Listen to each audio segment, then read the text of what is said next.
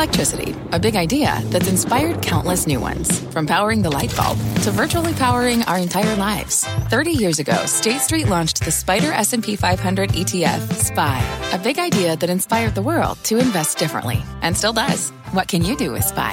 Before investing, consider the fund's investment objectives, risks, charges, and expenses. Visit ssga.com for a prospectus containing this and other information. Read it carefully before investing. SPY is subject to risks similar to those of stocks. All ETFs are subject to risk, including possible loss of principal. Alps Distributors, Inc. Distributor. Hey, it's CNBC producer Katie Kramer here, and I want to tell you about a new CNBC podcast called Tech Check. CNBC's John Fortt, Carl Quintanilla, and Deirdre Bosa are going coast to coast to bring you the must have market insight into new technology and trends from the most iconic companies. Listen in to today's episode of Tech Check and subscribe to the podcast today.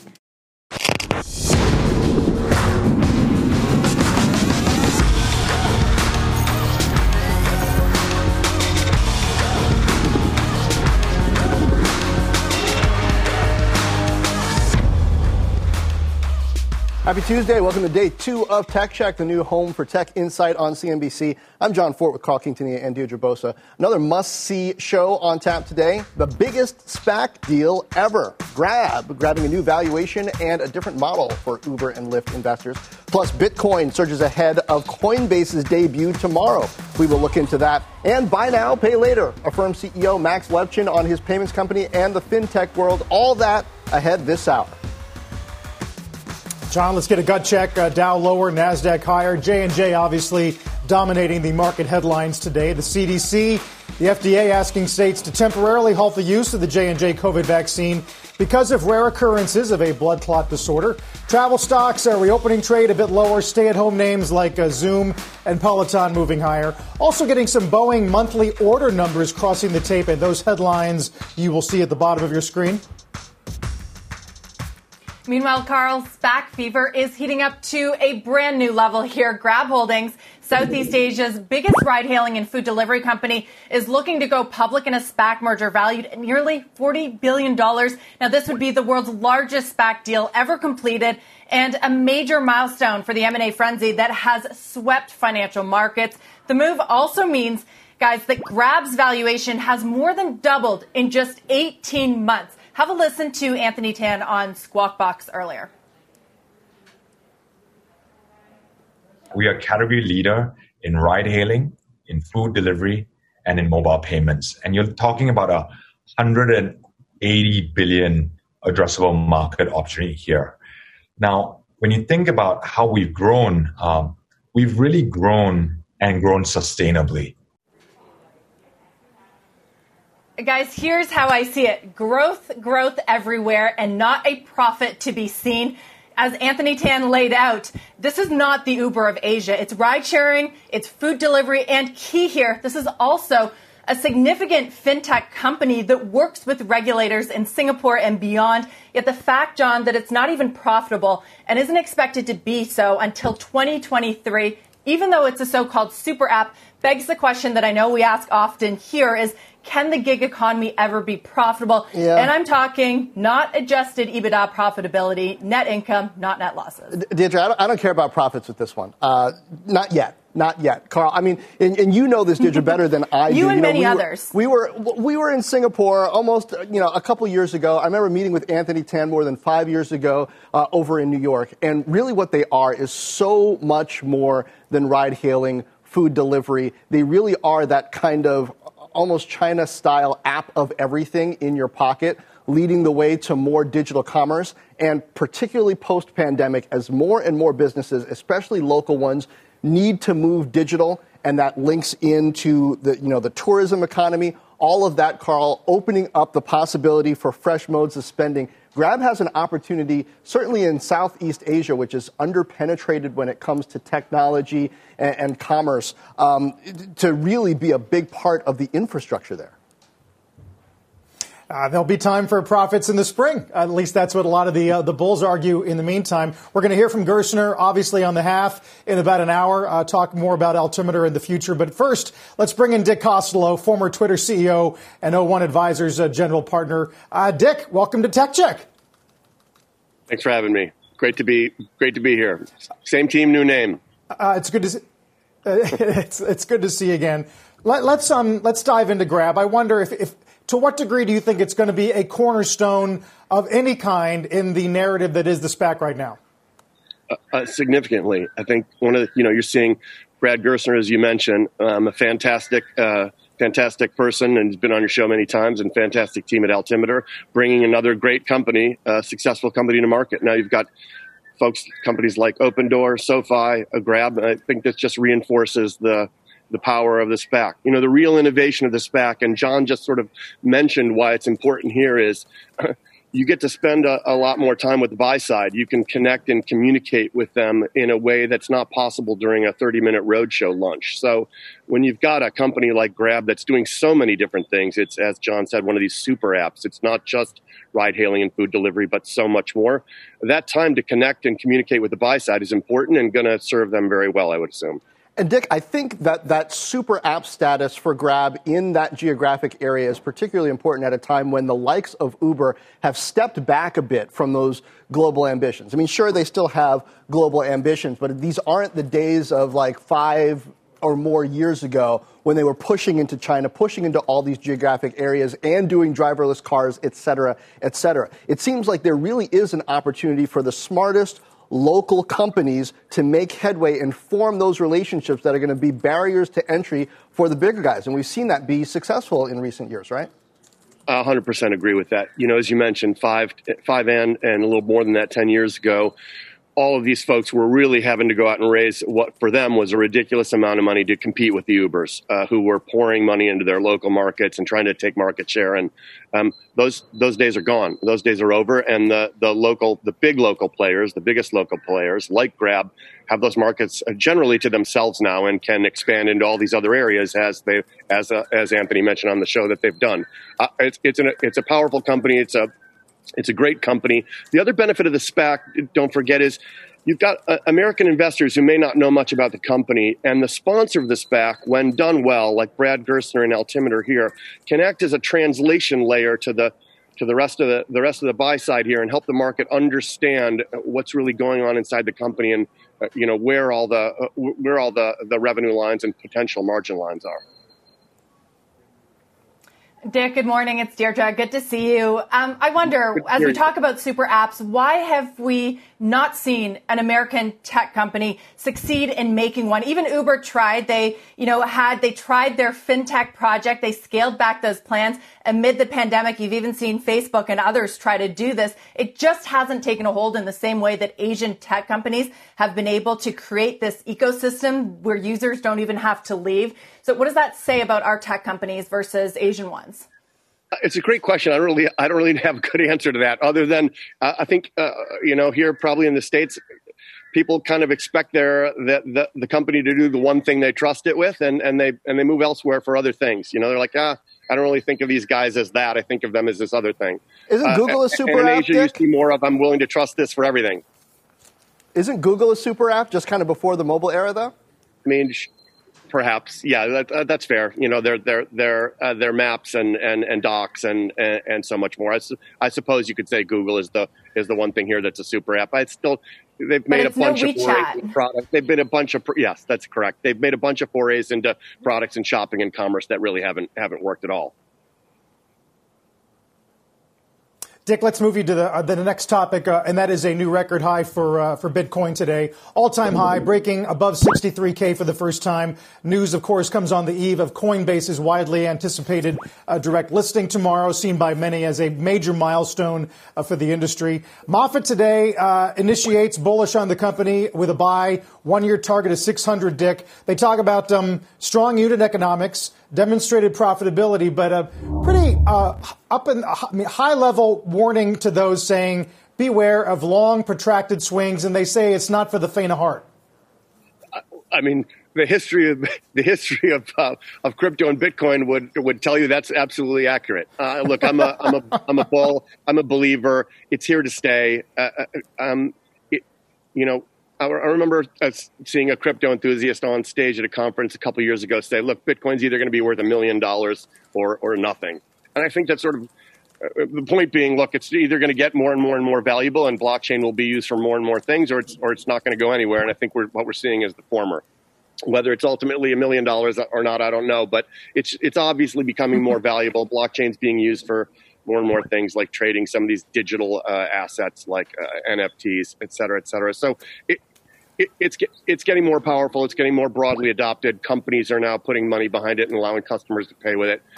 I, I, I would expect it to just go higher from here, but as we've seen over the past years, um, since really its inception, just wild swings in, in price, and people who are investing in it, putting money behind it, need to expect that that, that will continue. Yeah, absolutely. Volatility is the name of the game, but uh, many who are bulls argue for that long term story. And in terms of Coinbase, as we look towards that direct listing tomorrow, some have been skeptical um, on its valuation, speculation that it could reach 100 billion in market cap when it first starts trading. But you have to figure that this is a company built on top of cryptocurrencies and it could eventually be worth be more than just a platform, right? This opens up a whole uh, range of things, just like PayPal started in digital payments and Square started with the hardware. Do you think that Coinbase can similarly become a big player doing so much more in the fintech industry, displacing perhaps what some of the banks do? 100%. I mean, I've been on the show before raving about the um, almost infinite uh, total addressable market sizes of some of these fintech companies. I think, you know, here comes another one. Nobody ever thought, you know, people by the way, I remember when I remember when these guys raised when Coinbase raised it a billion dollars. People thought people thought it was crazy, and now here we are at almost 100x. These fintech companies like like Coinbase, like Stripe, uh, like what Max Levchin has done at Affirm, who we were talking about earlier, they can just grow and grow and grow forever because their addressable market is everything. Um, and as more and more things and more and more companies and more and more institutions look to cryptocurrencies as a means to, you know, uh, uh, uh allow people to invest and buy in different ways, Coinbase just makes that easy. I mean, try doing some, try try processing one of these crypto transactions yourself without a, a, a platform like a Coinbase. It's remarkably difficult. Hmm. So, as it provides more and more accessibility to the retail investor and the retail buyer who wants to do things like purchase NFTs or or sell NFTs, uh, it's only going to get it's only going to get more and more well, Dick, access to more people. Here's what I, here's what I don't get though. Right, part of the argument for crypto is that crypto is going mainstream.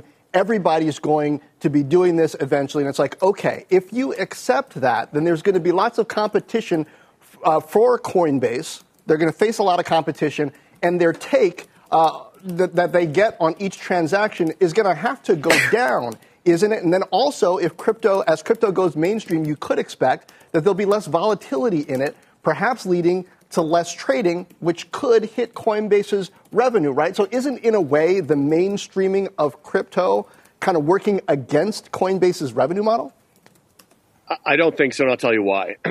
because every one of these platforms that wants to start enable trading in these kinds of things needs. To, uh, you think about things like NFT exchanges; they're getting sort of um, uh, uh down an eccentric path here now. But as all of these places where you can leverage crypto to process some transaction or invest in something or, or, or transact in some way have APIs for processing those transactions, and Coinbase uh, enables you to access those APIs or process transactions on those platforms or within those platforms, they just create a larger and larger barrier to entry. The barrier to entry. The newer competitors have to come in and do all those things, in addition to all the uh, security and cybersecurity work that Coinbase has done on top of their platform. I mean, you know, cybersecurity and banking is is is a ridiculous investment. In crypto, it's an even bigger investment because you've got all these people trying to hack into crypto accounts. So I just think they have probably an unknown and extremely large uh, moat and barrier to entry that will make it hard for people to come in and compete against them.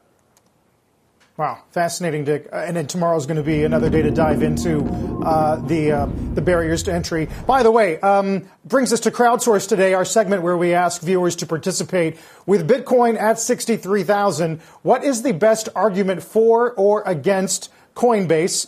Tweet at us at CNBC Tech Check, and we'll get some of the best answers later in the show. Finally, Dick, uh, social media at the center of a conversation about the role of information and misinformation regarding vaccines. Today, of course, the FDA, the CDC recommending a pause on the J and J dose. People wonder, uh, Dick, uh, where we are right now in terms of social media feeding good information and boosting acceptance, and feeding bad information and suppressing it. Yeah, I think uh, the platforms um, have a continued responsibility and role to play in making sure the best information is uh, being amplified out there, and that misinformation is, you know, stays in the dark corners um, and, and, is harder to get to. Uh, when these platforms amplify misinformation and make it easy to see that and hard to see accuracy and corrections, uh, that m- makes life worse for everybody. I do think, in the case of this J and J news the anti-vaccine crowd, I would say, is not a, is not a uniform crowd here. It's not just anti-vaxxers; it's people who are anti-vaxxers, but also people who are like, "Look, I want to wait and see. These are new experimental um, uh, trials and, uh, that have been rushed to market in an emergency." And that group is going to be now probably a lot more reluctant to go and get vac- vaccinated. Dick, why do you think the social media majors out there haven't created more tiers uh, of views where you can see um, perhaps people who are using to willing to use their real names and, and, post their credentials and what their takes and information are versus people who want to more remain anonymous and might be trafficking in information that's a bit less vetted? Yeah, it's a great question, and I don't have a good answer for you. I mean, I imagine the answer is it's hard, um, um, and and I get that, but um, you, you would think that if you're a high authority source and you're credentialed and you've provided enough information to back that up, it's easier to have your information amplified. It's easier to be a part of the conversation. And if you don't do that or aren't willing to do that, there are some conversations and public conversations you can't participate in. I think that's a great idea and would love to see more of it. Dick, um, appreciate this. It's great to have you on, on our inaugural week. Uh, we've missed you. Look forward to talking a lot more frequently. Thanks. Yeah, thanks for having me. So long. Later this hour, what if big tech were banned from M&A? We will discuss. And after the break, don't miss Affirm CEO Max Levchin. We are just getting started here on Tech Check.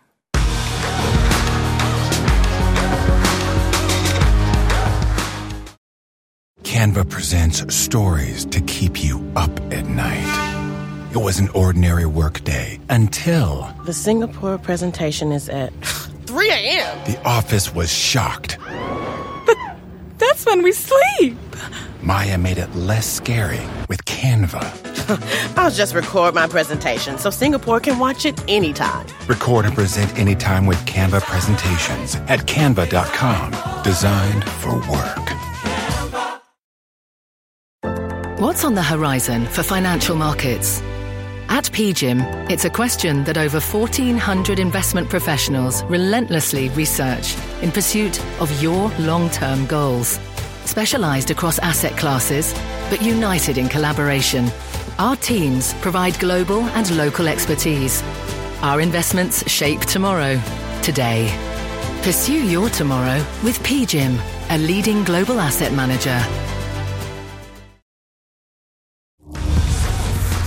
Gut check now on the work from home space. Names like Zoom, Peloton, Twilio, Zscaler, DocuSign higher this morning, though well off their recent highs as investors weigh a pause of J&J's COVID-19 vaccine and what that could mean for the vaccine rollout and sentiment. We're also putting together some of our own indices for the launch of Tech Check. This is the CNBC Work Anywhere Index. You can see the sharp move higher on these J&J headlines. Deirdre?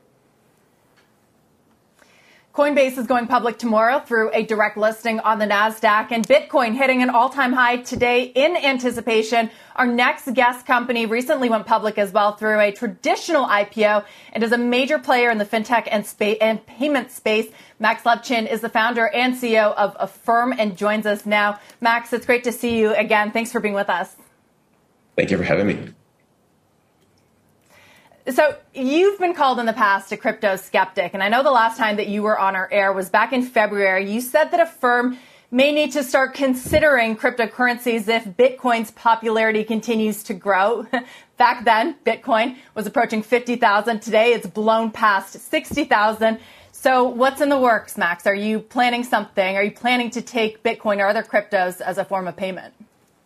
You know, we haven't announced any plans just yet, but uh, you know, I'm I am nothing if not consistent. Uh, we certainly look at all the different, super exciting, frankly, uh, developments in the world of financial services, and cryptocurrencies is no exception. So, uh, you know, we'll we'll uh, we'll undoubtedly come up with something cool and very specifically, uniquely Affirm. But uh, you know, we, we've been at the forefront of creating transparent, honest financial products. And uh, if crypto can be used to further that mission, we will certainly uh, use all tools available to us to do that. Are you having more conversations about it internally now? And I wonder too, we're on the eve of Coinbase's direct listing. How do you think that that might change the game for not just fintechs, but perhaps market dynamics? I mean, we saw retail investors uh, make a huge splash over the last year. Now, when you get crypto enthusiasts, what do you think that's going to do to not just fintech names, but perhaps the broader market as well? Yeah, I'm, I'm certainly uh, not, not, not qualified to opine on something that I was, uh, was, was frequently uh, positioned as a skeptic, but uh, my guess is uh, crypto is becoming a much more of a household name. And so with every passing day, you know, certainly IPOs like Coinbase uh, bring its popularity and acceptance uh, more widely. So uh, again, something that Affirm is certainly having conversations internally about. Um, you know, as, as, soon as we're ready to uh, say something, we absolutely will. Uh, you know, we, we we announce our products fairly regularly, like our debit card a couple of weeks ago. So just please stay tuned. as we will, of course. Max, uh, good to see you. And we were also talking about Grab. And um, this plays into, I think, the broader. Uh, you know, payments space, fintech space. One of the more interesting parts of Grab to me is not just the ride hailing or the food delivery, but how they're enabling digital commerce and commerce writ large in Southeast Asia. I mean, I, I know Southeast Asia isn't really where Affirm is focused, but Talk to me about the meaning of that, the significance of enabling more seamless commerce, perhaps uh, enabling the ability to buy from small business more easily, and what that means for the economy, the significance of companies that are doing that. You know, I think um, Grab is certainly an extremely impressive um, engine for growth, and uh, I happen to know some of the team there and, and continue to be very impressed. Um, that said, I'm hardly an expert in Southeast Asia. I do have a very sort of clear and visible parallel in the uh, North American world. Uh, Shopify is another platform where literally millions of small merchants are aggregated and have all these services combined in a single dashboard, single collection of um, you know, products. Obviously, we have a massive uh, exclusive deal with Shopify to provide buy now pay later services, and so from that lens, it's remarkable how this bundling of products just makes it so much easier for merchants to say yes to all these new ways to grow their business, to sell more items, to engage their customers. And so, in that sense, I'm very bullish on platforms, and Grab is certainly one of those. But I, think there's a handful worldwide that are just kind of the new answer to you know eBay from uh, you know roughly 20 years ago, et cetera. So I, I think I'm I'm a very, very strong bull in, in that world. Now, bringing it closer to home, uh, tell me about consumer behavior as we hope to be coming out of this pandemic. How much fluctuation are you seeing in spending patterns, what people are spending on, uh, adoption of platforms like Affirm for different use cases than you might have seen a year ago, and how much of that do you expect to continue uh, as we settle into whatever normal is? Normal is changing every day. Um, Affirm is very much an acyclic business in the sense that we saw tremendous growth during the pandemic as folks realized that perhaps the only way to shop for a time will be boxes that come to your door. Um, that said, we're seeing incredible demand for our product among merchants and consumer demand in areas that have basically been on hold for the last 13 months. So we're seeing just a massive pent up demand playing out in travel right now you know, at this point, um, we're serving our consumers all the time, and we're seeing cost as the least important factor in a decision of what appears to be about seven out of 10 people are answering that they absolutely expect to travel when some condition is met, for example, vaccination or destinations are show less COVID rates. But um, out of those, 10% only care about cost, which is quite sort of, you know, bodes well for, uh, for, for the travel industry. The other one, which is kind of fun, um, uh, 96% of couples that were planning to get married in 2020 changed their wedding plans, but only seven called off their percent called off their wedding. And so we're seeing a huge amount of demand. Uh, our partners in the space are David's Bridal, and of course Peloton is uh, quite useful when it comes to uh, getting into wedding shape. And Urban Stems and Men's Wearhouse. We work with a lot of merchants that cater specifically to the wedding industry, and they are yeah. you know, appearing to be uh, having a boom. Yeah, no, there's no question about that, Max. I am curious to know, talking about the consumer, you know, a lot's been made of the, the American uh, household balance sheet, never uh, looking better. Although the New York Fed the other day said, for example, that the savings that households have accumulated during the pandemic, in their view, do not appear excessive. And there have been some indications that the most recent round of stimulus checks are a little bit more likely to get saved than the prior rounds. Um, do you sense any incremental caution among among households? Know, at the moment, no. I have to say that we are seeing incredible confidence um, among the Affirm consumer, anyway.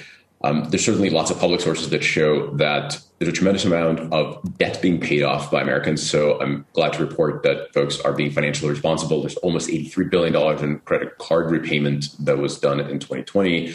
Um, you know, there's 1.7 trillion more in savings than the beginning of the pandemic, which I think what you're referring to. I think that's not necessarily bad news, but um, we do see in our savings products, uh, which we've had for, for about a year now, very noticeable correlation between savings checks hitting people's you know, households and deposits in Affirm. Uh, but in general, it's pretty clear to me that consumer confidence is very strong. It moved up sort of you know one year high um, just recently, according to the conference board. I think you know, cautiously optimistic, uh, especially in various vaccine news of the day. Uh, but I, I, feel that uh, U.S. consumer is primed to uh, get back to uh, to enjoying themselves, to, to spending, to traveling, to to getting married. Max, great insights. Thanks for being with us today. We hope to talk to you again soon. Max Levchin, founder and CEO of Affirm. Thank you.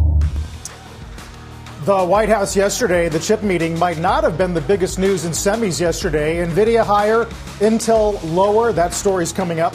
And Julia Boorstin's with us next. Julia, what do you got coming up? Well, Carl, some big news this morning from two very different companies that both happen to be at odds with Apple. I'll get you those details next. That's coming up. Tech Check's back in three. Canva presents stories to keep you up at night. It was an ordinary workday until. The Singapore presentation is at 3 a.m. The office was shocked. But that's when we sleep. Maya made it less scary with Canva. I'll just record my presentation so Singapore can watch it anytime. Record and present anytime with Canva presentations at canva.com. Designed for work.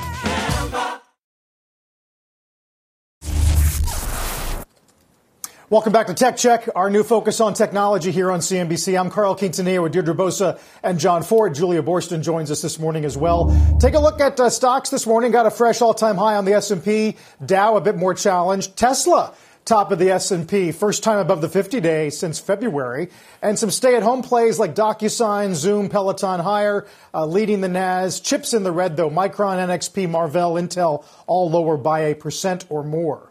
Yeah, that's what's happening in tech. Let's get a broader CNBC News update with Rahel Solomon. Rahel. Hi, John. Hello, everyone. The White House says that the pause in the use of the Johnson & Johnson vaccine due to blood clot concerns will not significantly impact U.S. vaccination plans.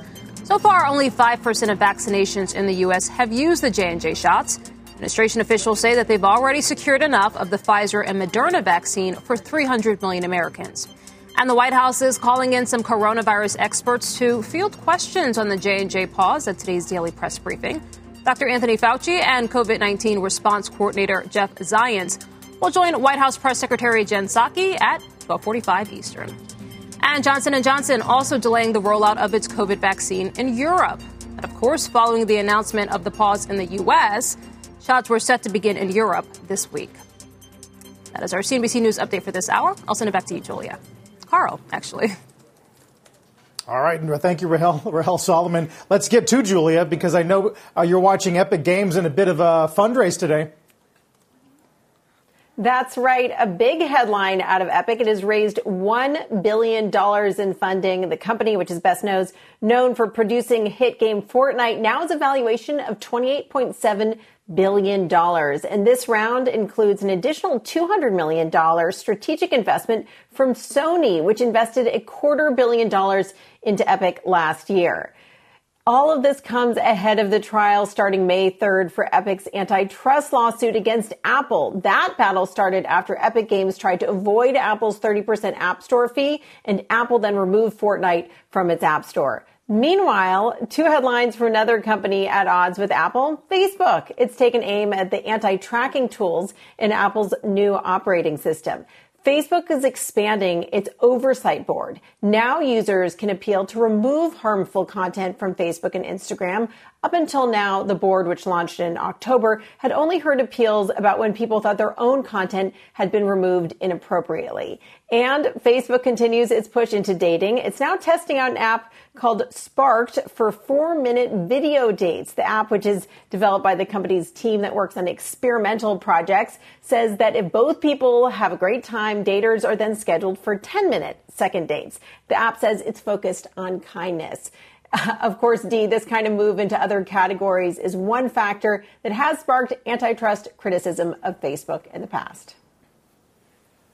Right. And, you know, kindness, it feels like it's really becoming this buzzword in social media apps. It feels like Facebook's almost taking a page from Nextdoor, the neighborhood social media app, which is much smaller, but they have had these kindness reminders. Um, so, you know, be interesting to see how effective they are. But, Julia, I want to go back to the epic news that you brought us uh, that massive fundraise at a nearly $30 billion valuation. So I checked out Roblox's market cap this morning, of course, recently uh, went public. It's nearly $45 billion. We don't know the rest of Fortnite's financials, of course, and Epic Games financials, but the bull case behind both companies, right, is that they're tapped into the metaverse. How much, and this is what I wonder, because my brother always says that his yeah. kids have moved from Roblox to Fortnite. How much do they compete with each other? Well, look, I think Fortnite really is definitely about the metaverse, but definitely looking at an older demographic. Roblox has its hold on on kids and uh, that younger demo, but I think what happens is that Fortnite is really going after adults. It's not about kids as much. And yes, teenagers are playing Fortnite, but this is about getting people into the metaverse. They see a future where people are going to well, be doing so many different things in the metaverse and not just playing games, listening to concerts as well. But one other thing, Deirdre, I have to mention, you mentioned that huge valuation. Tim Sweeney, the CEO of Epic, still controls this company. He still controls all the votes. Yeah, I mean, Deirdre, I think well, uh, Julia, I, will address this to you. So many of the gaming companies are trying to get into not only this metaverse space, but operating more as a platform, having kind of commerce loops in their games, throughout their games. I mean, so in a way, it, it makes a lot of sense for Epic to be valued this way because they've been a pioneer in this space. But then it also makes me wonder can all of these gaming companies win? Well, what I would say is that they just want to get you sucked into their ecosystem, paying them. And for Epic's case, they don't want to be paying those fees to Apple. And I think it's really about not just gaming, not just commerce, but also entertainment, which is something that Epic has really pushed a lot into. So the, the question really, John Carl, is how all of us can live our lives more in these ecosystems. And Carl, that's where the likes of Epic really wins. Yeah. I'm looking to see if there's any um, other dating apps, Julia, that might feel that old classic you know, um, nervousness from Facebook, even considering a new kind of silo. I wonder if we've moved past those days or whether Facebook can still uh, give uh, competitors a little bit of a chill. Well, look, they have already made this move into dating over the past couple of years, and we heard some um, some funny comments from the CEO of uh, I'm sorry, the CEO of IAC, uh, who which of course at the time owned Match, um, Joey Levin. He said that they're not concerned about this. We've heard also from Whitney Wolfe Herd, the CEO of Bumble, that she's not concerned about Facebook's move into dating. So this is just really an expansion of that. And I guess, Carl, the question uh, is really sort of if they really start to gain momentum, but some people are already meeting on on social media sites. So the question is if, if this really feels like a different thing can, can really compete directly with the Match or Bumble. So far, no real indication of that. All right. Julia, thank you. Now, NVIDIA's announced its own ARM server CPU. Again, we doubt they will gain much traction. Again, that's one analyst take, unimpressed by NVIDIA's announcement out yesterday, but a lot of people dealing with the stock seem to disagree. We will break down the news behind the big move in that stock. And you can listen to Tech Check on the go. Download, subscribe, enjoy the Tech Check podcast available wherever you get your podcasts. We're back in two.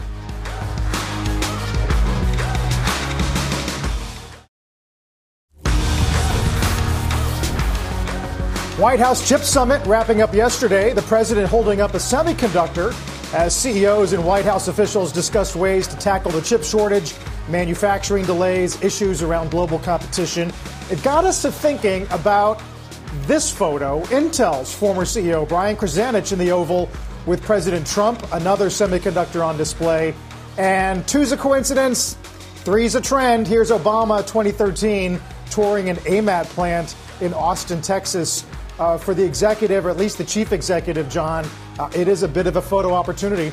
Yeah, presidents love looking at wafers. I, I don't know why. Uh, but uh, speaking of chips, one company not on that guest list yesterday, NVIDIA. NVIDIA was busy announcing that its 2022 revenue tracking above the outlook, sending that stock soaring. Intel closed lower by 4%. Part of the reason NVIDIA announced it's going to design an ARM based CPU system on a chip, codenamed Grace, named after Grace Hopper.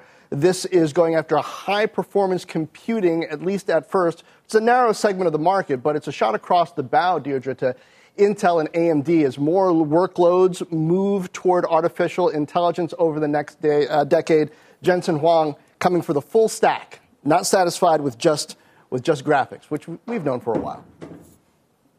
No, we know that he is incredibly ambitious, and that has paid off. Uh, a central theme here, John, we talk about it often on this show. We talked about it yesterday. It all comes back to artificial intelligence, right? These next generation technologies, which NVIDIA has certainly been ahead on, but it's pitching the new CPU to data center owners like Amazon and Google as a way to harness AI more effectively. And, you know, we talked about Microsoft's acquisition of Nuance yesterday.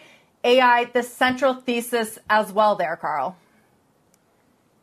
Yeah. Um, and as for Intel, John, uh, today I did notice Citi's. Christopher Danely uh, did come out in defense of Intel, uh, saying don't worry too much about the NVIDIA news. But the question will start to get asked how many front wars they can handle. Well, I think this just speaks, Deirdre, to the fact that Pat Gelsinger – you know, he's an execution guy, but there's not a lot of room for error because so many of the competitors in the space, whether you're looking at the foundry side, TSMC, Samsung operating domestically, or you're looking at x86 in the CPU market in general, AMD doing so well, you know, NVIDIA gearing up to compete in some of that uh, high profit um, data center uh, business when it comes to servers and AI. I mean, Intel, you know, ha- has been struggling a bit. There's a lot of upside, but not a lot of room for error. A little understatement, John. But what I like what Gelsinger said yesterday, he said that they're playing offense, not defense right now. So kind of a look into how he is thinking about these battles or, you know, ambitions that they're looking at on a number of sides. Meanwhile, guys, Bitcoin can't help but note it is hitting new highs on the eve of Coinbase's debut. More tech check coming up right after this break.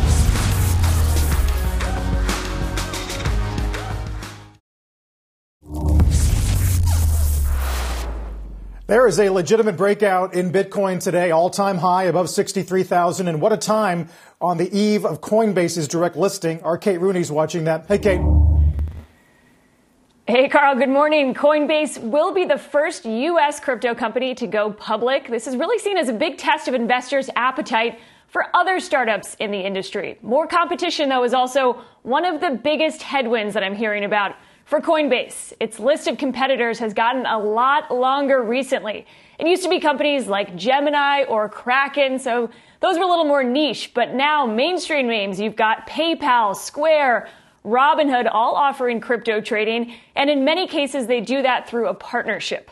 Some highlight Coinbase's first mover advantage as its biggest moat. It was started back in 2012 when Bitcoin was trading around 10 bucks. The company now has 56 million users. Its competitors are looking for a slice of that high margin trading business. Coinbase is about to go public on $1.8 billion in quarterly revenue, almost all from trading fees. Reliance on those fees, though, is a big focus. Analysts that I'm talking to say that others are likely to come in and offer cheaper or free trades to gain market share. They predict another race to the bottom, like we saw play out in the brokerage industry.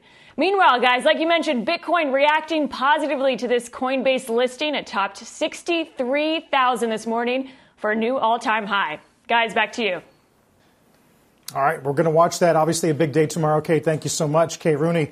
Uh, Tech Check is not just a one hour show here on CNBC, it's an omni channel brand we like to think that will have a full digital presence online. If you're wondering what you can find there today, how about flying cars?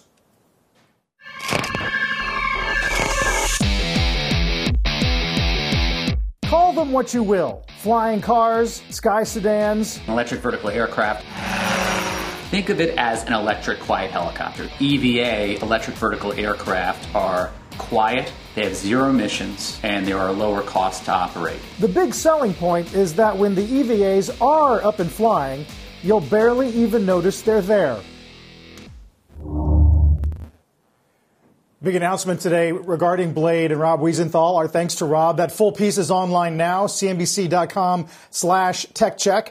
Take out your phone, scan this QR code. It will take you to our website where we'll post our signature digital pieces, long form interviews, extra content, and daily tech briefings. Again, use your camera, scan the code. You'll be linked to our brand new website. Uh, John, that's kind of a nice uh, bell and whistle that we're rolling out. Yeah, and it works, Deirdre. I know you tested it out in real time yesterday. Um, I'm loving these digital pieces. Big props. Big shout out to Fahima on our team, who's been doing a lot of the work behind the scenes, putting them together. Uh, guys, Morgan Stanley naming Amazon one of 12 conviction, conviction picks as we head into earnings season. Bullish on the company's scalability and forecasting growth of one day shipping. JP Morgan, meanwhile, out with a note on Apple, bearish on the company's tax prospects estimating that a raise of corporate tax rates to 28% would claw back any benefits the company gained through tax cuts under the Trump administration. Tech Check continues in just a moment.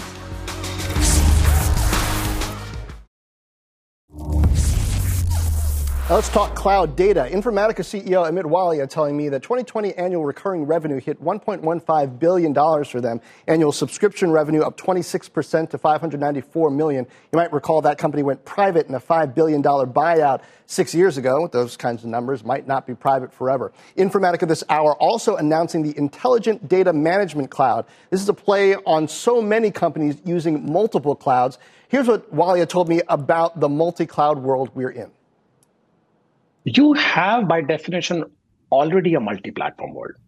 Customers are running, you know, creating new workloads for which they will go to AWS.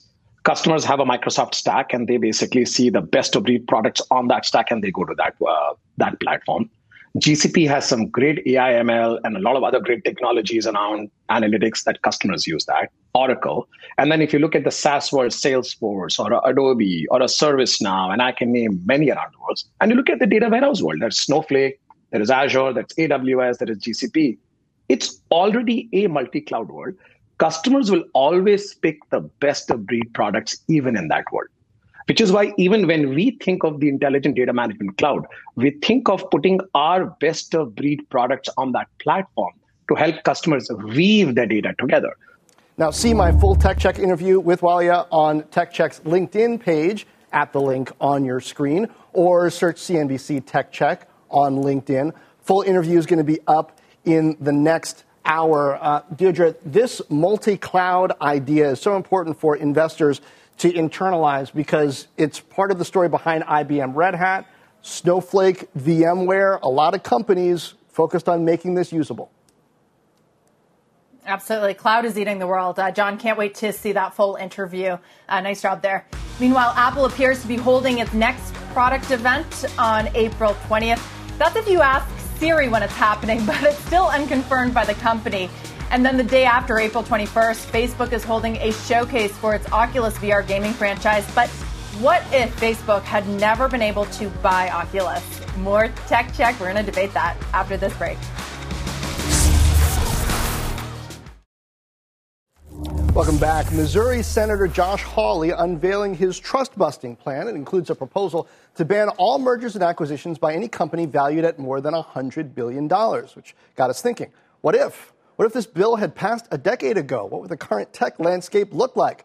What deals would have been wiped off the table? Thanos snap time. Yesterday's macro, uh, Microsoft Nuance deal, dead, not to mention GitHub, LinkedIn, Amazon would still be hungry to acquire Whole Foods. Facebook, WhatsApp, Oculus uh, could have been blocked. And it might be music to Senator Hawley's ears when he hears Apple's $3 billion purchase of Beats by Dre wouldn't have happened. But Deirdre, I'm not sure if Facebook, Instagram would have been blocked because Facebook, I think, wasn't public at the time. And right now, that would mean Uber couldn't buy anything, neither could Intuit. I mean, you know, Shopify couldn't buy anything. I mean, Deirdre, that's a lot of stuff.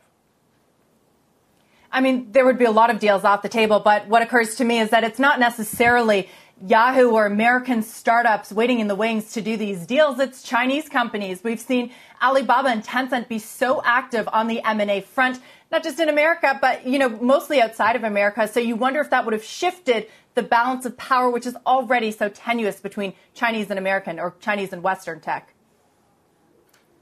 Really quickly, guys, crowdsource, we asked what's the best argument for or against Coinbase? Jan wrote it puts Bitcoin in the spotlight, highlights the legitimacy of Bitcoin. Russell says, regardless if the crypto's up, down, sideways, it takes a percent.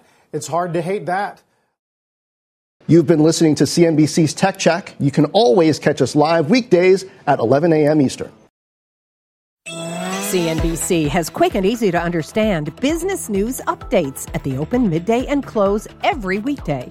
Markets, money, and more from Wall Street to Main Street. I'm CNBC's Jessica Ettinger. Follow and listen to CNBC Business News Updates wherever you get your podcasts.